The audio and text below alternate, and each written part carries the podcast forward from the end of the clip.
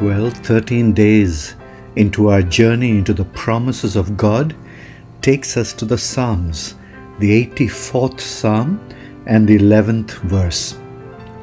And I'm reading today from the Passion Translation.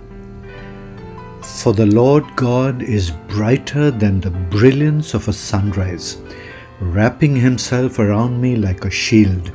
He is so generous with his gifts of grace and glory. Those who walk along his paths with integrity will never lack one thing they need, for he provides it all. Almighty God, we know how generous you are with your grace and glory and your mercy and your compassion, your love and your faithfulness. Thank you, Abba. And today, if there are ones with special needs, I pray that you would bless them with your generous and gracious hand today. Meet those needs, we pray, and we will be careful to give you thanks. In Jesus' name I pray. Amen.